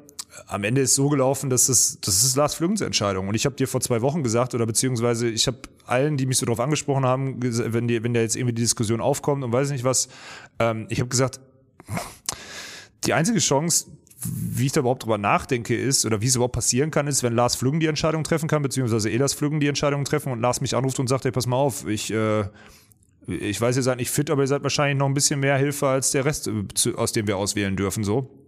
Und ja, genauso ist das auch gestern Abend passiert, ne? Also ganz ehrlich, das ist vor keinen 24 Stunden passiert, angerufen, also quasi nach dem Final Four gestern Abend, die saßen auf dem Rückweg nach Hamburg, hat er angerufen, hat gesagt, ey, pass auf, wir haben hier die Wahl zwischen Pest und Cholera, dann habe ich ihn gefragt, welche Krankheit wir sind, hat er gesagt, kannst du dir aussuchen, und dann, ja, sind wir jetzt, haben sie gesagt, die vertrauen gerade so im Hinblick auf, auch bei windigen Verhältnissen vielleicht da auf dem Außencourt in Holland, vertrauen die vielleicht eher so auf meine Spielfähigkeit im Wind und so weiter und so fort, haben auch ganz ehrlich gesagt, dass du auch so eine Option. Ja, aber haben auch ganz ehrlich gesagt, dass wir auch die Option vielleicht so mit Sven und Rudi gesehen hätten, weil der Rudi sich einfach auch gut präsentiert hat. Letztes Wochenende fände ich auch einen spannenden oder sogar einen sehr spannenden Call. Aber ja, am Ende ist es dann, glaube ich, doch diese, erstmal ein eingespieltes Team, und zweitens, ich glaube, bei Wind kann ich ja schon irgendwie so ein Spiel auch beruhigen, und ich glaube, dass Sven und Rudi bei Wind... Das wäre naiv gewesen, sage ich dir ganz ehrlich. Also Sven und Rudi da zusammen hinzuschicken, das wäre sehr naiv gewesen. Ja, und dann, das Schlimme ist, ey, ich habe mich ja jetzt auch wirklich lange nicht damit beschäftigt, geht's ja nicht so, du kannst das bestätigen, ist ja nicht so, als hätten mich nicht 1000 Leute darauf angesprochen im letzten Halbjahr, ne, so, und ich habe immer so gesagt, so, nee, und ich, was auch immer und so, aber ich wusste genau, das ist dieser Blindspot, dieser eine schwache Punkt, wenn Lars anruft und sagt, ey, hier, lass uns versuchen, nächste Woche für den Sport da das Beste draus zu machen, und ich bin der Meinung, dass ihr das Beste, oder ihr die beste Möglichkeit seid, da irgendwie was zu reißen, auch wenn wir Pest oder Cholera sind, ist ja egal, ich wusste genau, dass ich dich eine Sekunde überlege. Weißt du, was ich meine? Also, das ist das Schlimme an der ganzen Sache, dass ich halt nicht eine Sekunde überlege, und ich finde halt an der Stelle, was du gerade gesagt hast, Niklas Silbermann hat halt gut gemacht, ja, hat halt die Verantwortung abgegeben, ne? Also, ich glaube nicht, dass ja, da in den Gesprächen... Am Ende, man kann jetzt sagen, so, klar, dann gibst du die Entscheidung ab und auch so ein bisschen die Verantwortung, aber das ist ja das, was ich mir von Anfang an gewünscht habe, nicht irgendwie zu sagen, das wäre auch eine Option so gewesen, so. Ich meine, man kann ja diskutieren, geht's jetzt hier um Elias Flüggen oder geht's um den deutschen Volleyball? So, im Großen und Ganzen, so wie wir das eigentlich betrachten in den letzten Jahren, muss man sagen, es geht nicht um Elias Flüggen, sondern es geht um den deutschen Volleyball. Weil es geht rein darum, diesen zweiten Spot sich zu erkämpfen. Und dann geht es darum, den deutschen Volleyball mit natürlich Förderung, DOSB und so weiter, so einfach zu fördern, dass es danach weitergeht. Also es geht gar nicht um die beiden Jungs da aus Hamburg und so weiter. Und dann hätte man ja wieder sagen können, wir hier haben die maximale Expertise, wir hier haben alle Tools und rechnen uns jetzt irgendwie aus oder spinnen uns irgendwie sagen zu können, Team X muss da hinfahren. Und ich habe mir einfach nur gewünscht, und das war das Ding, was ich ja auch letztes Mal schon gesagt habe, dass für meine Begriffe, dass Nils und vor allen Dingen natürlich Lars als Führungsspieler entscheiden muss. Und dass das dann so scheinbar akzeptiert wurde, dass wenn Lars Flüggen sagt, ich möchte mit Walkenhorst Winter spielen, dass da zumindest kein Veto gegeben wurde. Da sage ich dann, da mache ich so einen ganz kleinen Applaus, sagen wir mal so, den kleinsten Applaus, den du dir vorstellen kannst. Ja, okay, dann verstehe ich, wie du das meinst. Ja, mich ärgert das halt, also ich sehe das ja, also eins vorab, ich werde da alles reingeben, was gerade in mir steckt, und ich bin auch nicht ohne Grund nach 2 Spielen gestern, heute Morgen ins Fitnessstudio gegangen, weil ich weiß, dass ich in der einen Woche in Sachen Stabilität und Muskeltonus und so das nochmal ein paar Adjustments machen kann, auch was meine physische Verfügbarkeit angeht. Da bin ich dann doch noch Sportler genug, ne? Muss man ganz klar sagen, aber mich ärgert es halt so, wenn es wirklich darum geht, den Beachvolleyball zu retten, das ist ja das, was wir jetzt wirklich seit 2 Jahren propagieren wir das ja, Dirk, dann ist das einfach so viel zu spät. Weißt du, was ich meine? Es ist so viel zu spät. Und es ist so wenig sich Gedanken, also es wurden sich so wenig Gedanken darüber gemacht. Und sprich mal mit Alex Prizel darüber, wie lange die sich damals für den Continental Cup 2016 vorbereitet haben. Die haben ein Jahr vorher, haben die gesagt, okay, scheiß drauf, wir qualifizieren uns nicht direkt mit dem zweiten Team, wir gehen auf Continental Cup und wir sehen zu, dass wir Huber Seidel da irgendwie hinkriegen.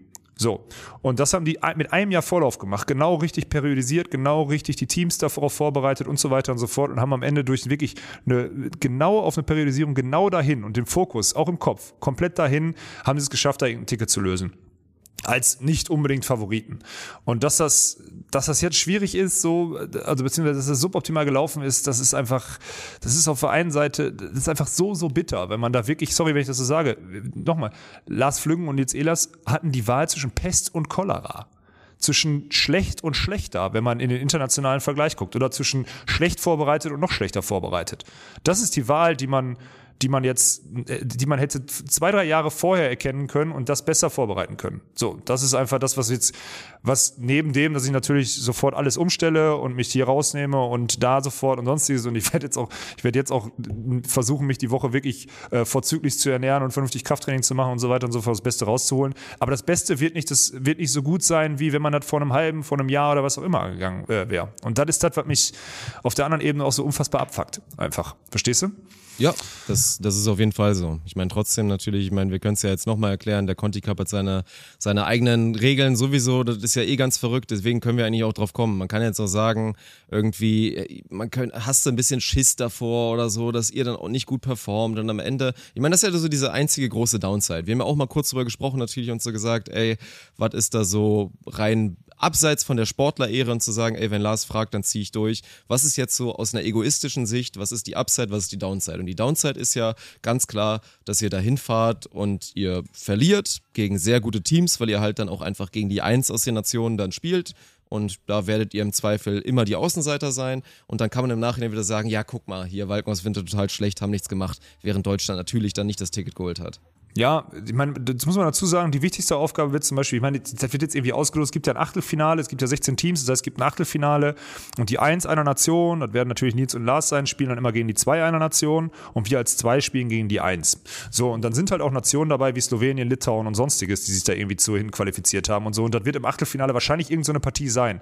Und da geht's halt für uns, das ist so, und das ist unsere Time to shine, da den Pflichtsieg einzuholen, damit Elias Flüggen nicht in dieses Final, damit die nicht in dieses zweite Spiel, in dieses Entscheidungsspiel reingehen müssen. So, das ist der Pflichtsieg, den wir einfahren müssten. So, natürlich immer abhängig von dem Draw, gar keine Frage. Und dann ab Viertelfinale geht es darum, den Gegner Nummer 1 bestmöglich zu ärgern oder sogar zu schlagen. Weil das muss die Zielrichtung sein. Und dann dürfen wir uns nicht so präsentieren wie zum Beispiel Svenny gestern im Halbfinale, wo er dann plötzlich so gefühlt aufgegeben hat, weil jedes einzelne Korn, jede einzelne Kapazität, die wir dann den Top-Teams nächste Woche rauben, ist dann vielleicht entscheidend in einem möglichen Entscheidungsspiel. Ne? So, und das ist der Punkt, auf den es dann ankommt, und ich bin gespannt. Also gut vorbereitet sind wir darauf definitiv nicht. Dass wir besser vorbereitet sind als anscheinend alle anderen Teams in Deutschland, ist tragisch. Trotzdem werden wir, und ich glaube, dafür stehen Sven und ich auch, und ich habe das jetzt gerade auch erfahren, Tommy kommt mit, das war mir ganz wichtig, dass wir halt, ja, Tommy habe ich gestern Abend angerufen, habe gesagt, ey, pass auf. Das unterschätzt wichtig, ey, wirklich. Also, ja, ist so. Und auch für Sven dann, vor allen Dingen. Ist so. So, und der wird halt am Sonntag dann also er geht davon aus, dass Borga Sude Halbfinale spielen, so arrogant ist er. Und dann hat er gesagt, nach dem Finalspielen, also nach dem Frauenturnier am Sonntag in Düsseldorf, reist er dann ab, kommt mit meiner Karre nach Holland nach, weil wir nämlich Sonntagvormittag losfahren werden. So. Und dann geht es darum, auch mit Nils und Lars sich 2-3 Tage da bestmöglich zu akklimatisieren. Dann kommt Tommy Sonntagabend dazu. Ja, und dann haben wir ich meine, wir haben schon mal aus einer schwierigen Situation, wenn du so denkst, dass nach meiner Verletzung 2019 Tommy, Sven und ich auf China- und Mexiko-Reise gegangen sind. Da haben wir auch ein Turnier scheiße gespielt, ein Turnier gut gespielt. Ich hoffe, dass wir jetzt direkt mal ein Gutes machen und dann irgendwie helfen können. So, und deswegen ist geil, dass Tommy da jetzt auch, und da muss man nochmal sagen, unterschätzt von Borga Sude, dass sie den jetzt freistellen. Also für eine Woche freistellen oder für 4-5 Tage freistellen nach einem Turnier, muss man aber dazu sagen, ist nicht gravierend, so, weil die nach 5 Spielen am Wochenende oder nach 6 Spielen aber dann. Trotzdem ist Tommy so ein Ehrenmann, das hat er auch die ganze Zeit betont. Mein Fokus liegt jetzt natürlich zu 100% bei Borga Sude und bei den Olympischen Spielen. Und wenn die jetzt gesagt hätten, nee, Thomas, wir brauchen dich, du kannst nicht weg, dann hätte er das natürlich gemacht. Dann hätte ihm irgendwie das Herz so ein bisschen geblutet, weil er euch natürlich da auch supporten will. Und er supportet ja auch nicht nur euch, sondern auch wieder diesen Traum vielleicht auf das letzte Ticket. Dann hätte er das durchgezogen. So kennt man ja Tommy. Ja, ganz genau. Aber er ist wohl heute Morgen dann mit Carla und Juli ins Gespräch gegangen und die meinten so, nee, kriegen wir hin, ist alles gut. Ja.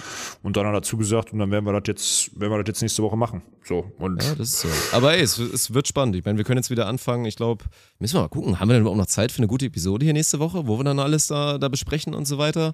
Weil ansonsten müssen wir ja da fast schon jetzt mit anfangen. Also ich glaube, um es jetzt schon einmal zu sagen. Wir sprechen dann nächste Woche, Dirk. Ja, machen wir so, aber trotzdem Reize vom Prinzip her. Und können wir uns das vorstellen, was ich gleich sagen werde? Ich glaube nämlich nicht. Ich glaube, Nils und Lars sind gut. Können die, wie gesagt, werden die meisten Zweier hoffentlich schlagen? Ja, sehe ich dann in einem Szenario, in dem sie jedes Mal den Decider spielen müssen gegen das andere Top-Team, dass sie dann da durchgehen. Das sehe ich halt nicht. Tut mir leid. Deswegen glaube ich, kann Deutschland nur eine Chance haben auf das Ticket, wenn es halt so läuft, dass dann Elias Flüggen, Bormanns, De Groot schlagen und dann ihr vielleicht irgendwie Christian Fahrenhaus und Steven Vandenfelder einfach mal rauskehlen könnt.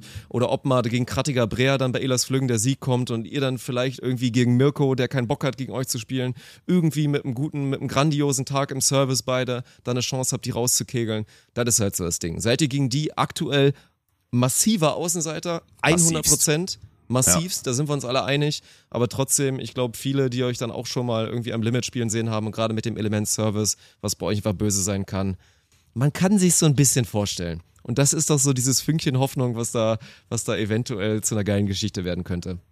Das ist es, ne? Und ich muss auch ehrlich sagen, ich habe heute Nacht auch eher so geht so geschlafen, weil mich das einfach aufgewühlt hat, ne? Also, ja, locker. Und ich habe auch Momente gehabt, wo ich mich so selber dabei ertappe, wie ich mich so hasse, dass ich noch so viel Sportler bin. Weißt du, was ich meine? Also ich hasse mich dafür, weil mein rationales Alex Walkenhorst, ich sagt halt, ja schon seit einem halben Jahr, Alex, du bist kein Leistungssportler mehr, diese Menschen haben das für dich entschieden, du hast das vielleicht auch durch deine Art ein bisschen forciert und ich habe mich dafür gehasst, aber ich wusste auch genau, fuck, ey, wenn Lars mich anruft, ich meine, ey, den kenne ich seit 15 Jahren, ne? Wir haben, also weiß nicht, so viele gute Sachen zusammen erlebt und auch ein paar schlechte und so weiter und so fort. Ey, also schlechte im Sinne von Jugendgeschichten, ihr versteht, was ich meine. So und oder muss ich an ein, zwei denken, die kann ich jetzt nicht erzählen. Wenn das gut läuft, erzähle ich die euch übernächste Woche, so ein Ding wird das. Ja. Und aber ich habe mich einfach gehasst dafür, dass ich dann irgendwie, also das hat ja nichts mit Inkonsequenz zu tun, das hat einfach was mit Sportlersein zu tun irgendwie und das fuckt mich auf der einen Seite ab. Ich meine, was passiert denn bei dir? Ich meine, momentan darf man dir auch nicht übel nehmen. Dein erster Gedanke ist halt, kann ich es mir erlauben, die Tage zu fehlen und nicht so effizient arbeiten zu können, wie ich es halt sonst könnte. So, und das ist ja dann so. Also deswegen, wie lange hast du da überlegt und hin und her überlegt, mit natürlich wissend, was alles auf uns zukommt. Wir werden ja auch noch ein bisschen über vielleicht die nächsten Wochen sprechen, was bei uns passiert. Bei uns passiert eh immer viel, aber natürlich auch mit Beachvolleyball hier. Das ist der erste Gedanke, den ich so habe, ne? Die Sachen, das habe ich ja schon bei Ostrava gemacht, als Clemens mich gefragt hat, ob ich da einspringen möchte, da habe ich mich dagegen entschieden, weil ich wusste, das ist jetzt erstmal wichtiger, diese deutsche Tour oder diese Qualifier auf den Weg zu bringen. Ja, und jetzt, ich meine, wir sind nächste Woche Dienstleister vom Deutschen Handballbund. So, wir richten, und bisher ist jede Kommunikation über mich gelaufen, wir sind nächste Woche Streaming-Dienstleister und die nehmen die Infrastruktur von uns für die deutschen Beachhandballmeisterschaften. Und da ist Dienstag der Umbau auf dem Gelände, da ist Mittwoch der Aufbau auf dem Gelände vom DHB und so weiter und so fort. Und das gilt jetzt halt gut vorzubereiten, dass ich da nichts mehr zu tun habe, weil Fakt ist auch, ich werde ab Sonntag, Montag, ich kann da nicht 12 Stunden arbeiten und abends noch ein Spiel um 18 Uhr machen. Das mache ich jetzt gerade auf der deutschen Tour, aber das werde ich nie machen. So, das heißt, ich falle eine Woche aus und das ist für mich, gerade weil ich euch Chaoten kenne, ganz schön schwierig. Und dann im Hinblick auch auf die nächsten Wochen, wo wir nochmal drauf eingehen können gleich, war das nicht geil. So, fühlt sich das eigentlich nicht geil an und inkonsequent an. Auf der anderen Seite kann ich es nicht machen. Aber was ich auch mal sagen muss, das kann ich auch jetzt mal hier on air machen, was halt krass ist, ich habe das ja heute Nacht so in die Gruppe geschrieben, in unsere, ja, wie soll man das sagen, Big Five-Gruppe so, ne? Und ja, da haben halt, also ihr habt alle sofort irgendwie so Feuer und Go, kriegen wir schon alles hin gemacht und da war ich auch sehr zufrieden, beziehungsweise das beruhigt mich dann immer ein bisschen, auch wenn ihr natürlich naiv an die Sache rangeht und denkt, ihr könnt alles kompensieren, weil ich fallen lasse, aber ja, ist halt, das ist immer so der erste Gedanke, ne? Und deswegen hoffe ich, dass unser Dienstleisterauftrag, den wir da nächste Woche haben, nicht zu sehr darunter leidet, die Planung für die nächsten Wochen da auch nicht zu sehr darunter leidet und dass ich dann bestmögliche Hilfe sein kann, um irgendwie ja, so einen Olympiaspot zu sichern. Das ist halt einfach. So denke ich da gerade drüber. Aber deswegen hat mich da richtig aufgewühlt. Also ich habe gemerkt, dass ich ganz, ganz schlecht geschlafen habe heute Nacht, muss ich ehrlich sagen. Ja, dann wird die Episode nächste Woche dann auf jeden Fall ganz wichtig, dass wir dich da nochmal, da werde ich dich als Teamspeed-Manager dann auch nochmal richtig einordnen. Mit einem Bier wir dann ein Programm der Wahl, dass wir uns dann nochmal kurz sehen können. Das machen wir so. Mit Sven. Ich trinke kein Bier. Das weißt du. Du hast 0,0 Getränke, das zählt auch als Bier. Okay, 0,0 ist okay. Ja, okay. Ja, aber sonst trinke ich kein Bier. Nein, das ist so. Ja, ey, was soll's. Und dann lass uns doch mal kurz, also wie gesagt, Lars hat das gemacht, es gibt eine Chance und das ist auch nicht Glückwunsch und weiß nicht, was ist auch nicht und der DVV hat auch keine, DVV schon mal gar nicht, Leute, so, das ist, wenn dann ist das der Sportdirektor, der dann, also DVV besteht ja aus Präsidium und sonst, wenn dann ist das der Sportdirektor hat die Entscheidung abgegeben an, oder beziehungsweise alle Entscheider da haben das abgegeben an die Bundestrainer, beziehungsweise an Lars und Nils, die haben sich jetzt dafür entschieden, so, das ist das Thema. Glückwunsch zu sagen und da ist ein Sinneswandel gekommen, nein, da ist kein Sinneswandel gekommen, es ist gar kein Sinneswandel gekommen, es ist Lars Flüggen, hat mich gefragt, Ein Freund hat mich gefragt, weil er mir am ehesten vertraut. Zwar eigentlich gar nicht, aber immer noch mehr als null, so ein bisschen. Und jetzt versuchen wir da aus Scheiße Gold zu machen. Das ist die Zusammenfassung. Ja. So. Ja, und eine maximal perverse Situation, weil ich meine, man könnte jetzt wieder zynisch drauf gucken und sagen, ja, da werden jetzt ein paar sitzen, die das gar nicht geil finden, was da gerade passiert und euch das wünschen, dass ihr da versagt. Aber nein, das geht halt nicht. Weil wenn ihr versagen solltet und dann endkonsequent Deutschland das Ticket nicht löst, dann ist das am Ende das, was halt in den letzten Jahren halt richtig beschissen gelaufen ist. Und deswegen, das ist also wirklich eine ganz perverse Situation. Weil natürlich wird es ein paar Leute geben, die das gerade nicht geil finden, dass man jetzt darauf zurückgreifen muss, euch zu nehmen, 100%. Aber trotzdem muss man jetzt einfach all in gehen, weil ansonsten, ja, hat man da potenziell ein großes Problem, wenn dann Deutschland nur mit einem Olympiateam bei den Herren dahin fährt und potenziell auch noch viele weitere durchschnittlich, unterdurchschnittliche Ergebnisse da liefern wird. So, deswegen ist geil, dass das jetzt so positiv aufgenommen wird oder sonstiges. Das hat aber nichts mit Sinneswandel oder irgendwas zu tun. Das ist einfach, wie so oft, Dirk, mangels Alternative. Ich finde, das ist auch ein guter Episodentitel. Sollen wir den diesmal durchrocken? Mangels Alternative? Finde ich eigentlich ganz passend. Aber gut. Ja. Lass uns noch einen Ausblick auf den Juli machen. Sollen wir das mal tun? Ja, bitte. Weil komm, lass mal endlich mal aufhören mit der Eierei. Ich hoffe, das geht jetzt einfach mal klar. Aber die einzelnen Dirk, Verbänände oder Orte, die liegen das ja jetzt ja auch selber alle schon. Was soll man denn machen? Ja, ich weiß. So, und dann sind wir immer wir gelten immer als authentisch und transparent und es glaubt uns doch keiner, wenn wir immer erzählen, so, wir wissen nicht, wie es weitergeht und dann steht da irgendwie eine Kim Behrens, die sagt, ja, wir sehen uns ja in Stuttgart wieder und die Berliner fangen an, das selber zu leaken und so, dann lass uns doch mal bitte so Tacheles, wie es geht, reden. Ja, aber das ist ja sowieso erstmal wir sind ja die einzigen, die vom jetzt in der Zusammenarbeit, in diesem Handshake mit DVV, DVS, was auch immer, quasi so einen Mund-Maulkorb kriegen und die einzigen sind, die ein Bewusstsein dafür haben, dass wir in der Kommunikation da gemeinsame Sachen machen, dass die ihre eigenen Events und ihre eigenen Sachen einfach pushen und auch so früh wie möglich rausgehen müssen, um Aufmerksamkeit zu kriegen für Sponsoren, weil die das ja noch vermarkten müssen, dieses Event. Das ist ja alles komplett logisch oder sonstiges, aber wir haben jetzt halt einfach wirklich, so wie du es gerade gesagt hast, wir sind halt am Arsch, weil ich kenne den Plan, der kommt doch unter anderem auch aus unserer Feder. Also im Endeffekt kommt der aus unserer Feder, dieser Saisonplan, weil wir wissen, wen wir ansprechen müssen, um noch Qualifier auszurichten, ohne irgendwelche Turniere von Landesverbänden wegzunehmen. Nichts anderes ist passiert die letzten Wochen. Und jetzt haben wir die Lösung, dass wir zweimal in Düsseldorf sind, also zweimal im Westen, dann eine Woche Pause, dann zweimal im Süden, in Stuttgart, die ersten beiden Juliwochen. Dann eine Woche Pause und dann zweimal im Osten, in Königs Wusterhausen und in Berlin. Und das klingt ja fast, als hätte man sich da monatelang Gedanken drüber gemacht, ne? Als hätte irgendjemand die Szene durchforstet und hätte, zack, genau die richtigen Leute angesprochen und mit genau den richtigen Hebeln da einen Turnierplan zusammengebaut, der logistisch und für alle Spieler irgendwie gleich fair, aufgrund von geringen Reisekosten oder beziehungsweise gleichbleibenden Reisekosten, dann irgendwie Sinn macht. Das klingt so, als hätten da Experten ihre Hand im Spiel, Dirk. Dann ist es zumindest jetzt mal ausgesprochen und dann haben wir es doch jetzt auch endlich. Ich meine, wir dürfen ja aus irgendwelchen Gründen gewisse Begriffe nicht benutzen für das, was wir jetzt haben als Turnierserie, aber wir haben auf jeden Fall eine Serie. Das ist erstmal das Wichtige. Es ist natürlich keine Eintagsfliege, es wäre Quatsch gewesen, als ob wir es dann auch gemacht hätten vor allen Dingen. Also das ist ja auch immer so ein Ding. Ich glaube, viele haben dann so spekuliert und sich gedacht, okay, jetzt sind nur 2 Turniere in Düsseldorf und dann danach so Fragezeichen. Das ist ja irgendwie komisch, aber ist ja klar. So, dann hätten wir das im Zweifel nicht gemacht. Das muss natürlich ein bisschen Hand und Fuß haben, muss auch eine ordentliche Qualifikationsserie dann auch wirklich sein, im Hinblick auf die deutschen Meisterschaften. Und ich finde die Standorte beide total geil. Also it's a match auf jeden Fall. Funktioniert einfach. Gut geplant, gut überlegt, mit Sicherheit und von daher wird das auch eine runde Sache. Ja, und wir werden das auch so mit in die Kommunikation aufnehmen. Das heißt, wenn ihr jetzt sagt, Stuttgart oder Berlin, da könnte ich echt mal helfen oder so, keine Sorge, das wird jetzt auch irgendwann kommen. Am Ende werden die Veranstalter in Stuttgart oder auch in Berlin werden sehr sicher, beziehungsweise Berlin glaube ich sogar nicht mal, weil da die Hauptstadtbeacher mit integriert sind und so, die werden schon genug eigene Manpower haben wahrscheinlich, aber gerade in Stuttgart könnte das durchaus darauf hinauslaufen, ja, dass ihr so Helping Hands oder so mal dazukommen könnt und dann das auch immer da irgendwie, das da vorantreiben könnt, so. Genauso wie ich auch gehört habe, das ist ganz interessant, heute in dem Telefonat habe ich gehört, dass Berlin definitiv mit Zuschauer, also mit Tickets plant. Und das werden wir natürlich auch promoten, weil das wäre natürlich mega geil, wenn wir dann durch unser Promoten und das dann echt Leute vielleicht sich einfach ein geiles Wochenende in Berlin machen, wobei ich auch nicht daran zweifle, dass Berlin Probleme hat, die Dinger zu verkaufen, dann irgendwie Anfang August, Ende Juli.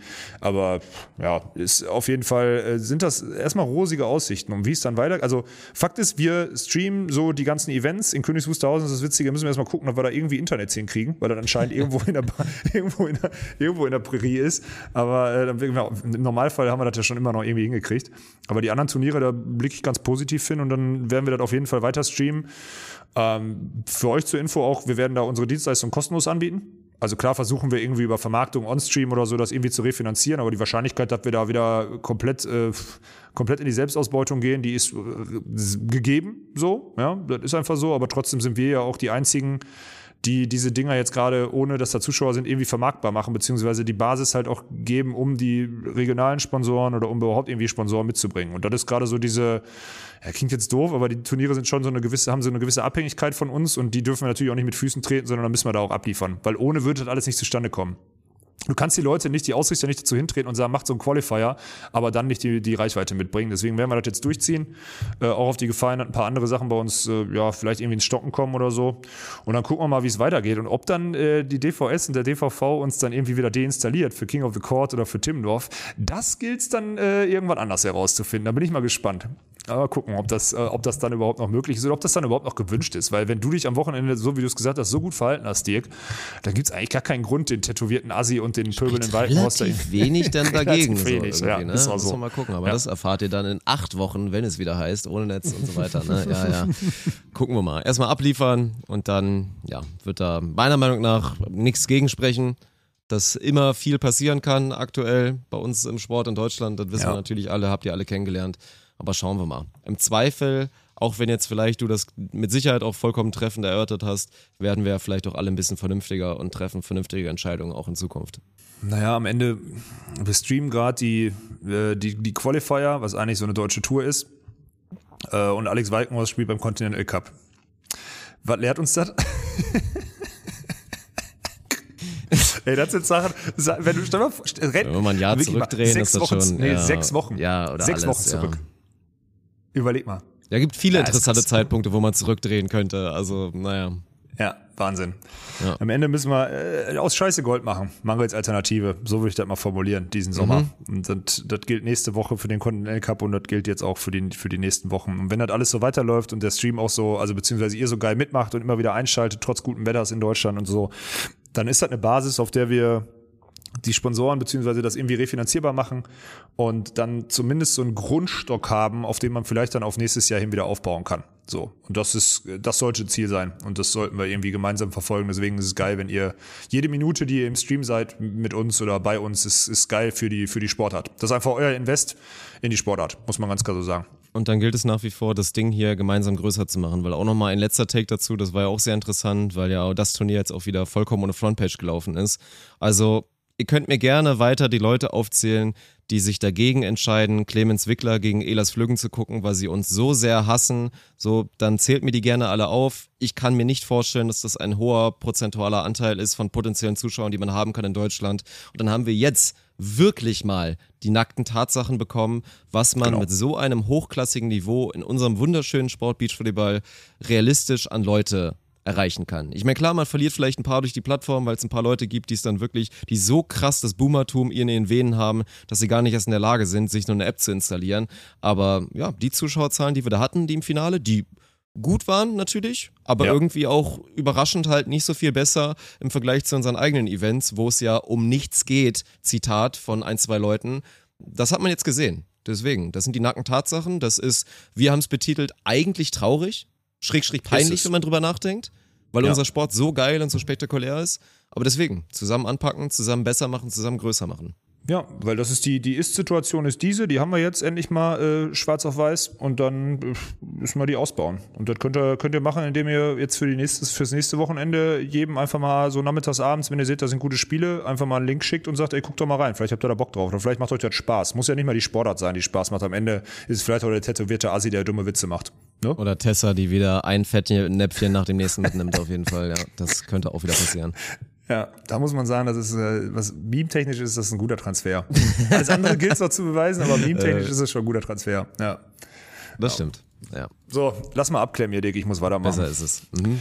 Ja, sehr schön. Dann schaltet bitte unbedingt am Donnerstag ein, circa 18 Uhr, vielleicht ein kleines bisschen früher geht der Stream an, für die nächste große Premiere auf Jobs4, wenn dann unsere Gameshow Beat the Beast läuft. Seht zu, wie wir uns entweder tierisch blamieren oder wie wir am Ende arroganter stehen und den Pott nach oben halten. Und das nächste Mal, ey, schaut uns nochmal kurz raus hier an unseren Partner FS Solar, ne? Also so geil, wirklich, dass die einfach, ich on air, das macht ja sonst auch niemand. Was mache ich on air? Ich spreche einfach mal aus, raus, so, Zitat, auch was auch ultra dumm ist, ich mache jetzt mal kurz Druck, wir werden bestimmt noch irgendeinem Partner ein bisschen Geld aus den Rippen leiern können, im Zweifel bezahlen wir es selber, so, als ob ich das aus meiner eigenen Tasche machen würde, so hat sich das angehört, so richtig dumm, so, wir geben jetzt 500 € raus als Preisgeld für die Sieger von Beat the Beast in der ersten Folge. Das ist auch erstmal geil. Und da direkt reagiert, da einen Screenshot von dir, von der Mail bekommen, wo dann der Ehrenmann direkt natürlich meinte, ey, ich bin gerade eh so hyped, weil ich selber wieder Sport machen kann. Ich zahle die 500 ohne Probleme. So, an der Stelle auf jeden Fall ein Shoutout. Und sollten wir dann hoffentlich gewinnen, dann gäbe es ja bei der nächsten Episode 1000, Alter. Und dann wird schon, dann geht's langsam los, dann ist das ein Tagessatz. Da werden ist Leute, so, obwohl sie gar keinen Bock haben eigentlich auf die Show, werden da hinfahren, um eine leichte Mark zu verdienen. Sowas. Ja, ganz genau. Und stell dir mal vor, wir sind dann so 3, 4, 5 Mal ungeschlagen. Ja gut, wird nicht passieren. Aber mal angenommen, wir haben so eine Winning Streak, dann wird's irgendwann mal richtig, dann wird's mal eben richtig gut. Mehr Geld als auf der deutschen Tour. Ja, gut. Das, by the way, ne, das ist ja das Geile. Das Mindestpreisgeld, was ja jetzt ausgeschrieben ist für die deutsche Tour, weil es alles andere nicht finanzierbar ist, ist ja 1.000 €, ne, pro Geschlecht. Und wir haben uns jetzt dafür entschieden, das Preisgeld, der Preisgeschütz ist 500, 300, 200 € an den Wochenenden. Das heißt, also am Donnerstag, der Gewinner, beziehungsweise wenn wir geschlagen werden, kriegt so viel wie Clemens und Rudi gestern. Ja, da gab es auch nochmal eine schöne Szene, letzte Anekdote, als dann Joni, der Ehrenmann, war auch echt wieder schön, ihn zu sehen, zusammen mit Theo, sich dann hier verabschiedet hat, sich irgendwie nochmal nachgefragt hat, so auch so halb Boomer-mäßig, als er dann so meinte, kann ich nicht jetzt noch hier mich auch direkt für nächste Woche melden, und er dann von den DVV-Mitarbeiterinnen oder DVS-Mitarbeiterinnen, was auch immer, direkt dann erklärt bekommen hat, nee Joni, das musst du digital machen im Internet, und er dann meinte, so, jetzt möchte ich aber bitte auch nochmal mein Preisgeld unterschrieben haben, und dann hat Daniel in so einem Post-it genommen, da drauf geschrieben, Joni Erdmann in so einer Kriegelschrift 0 €.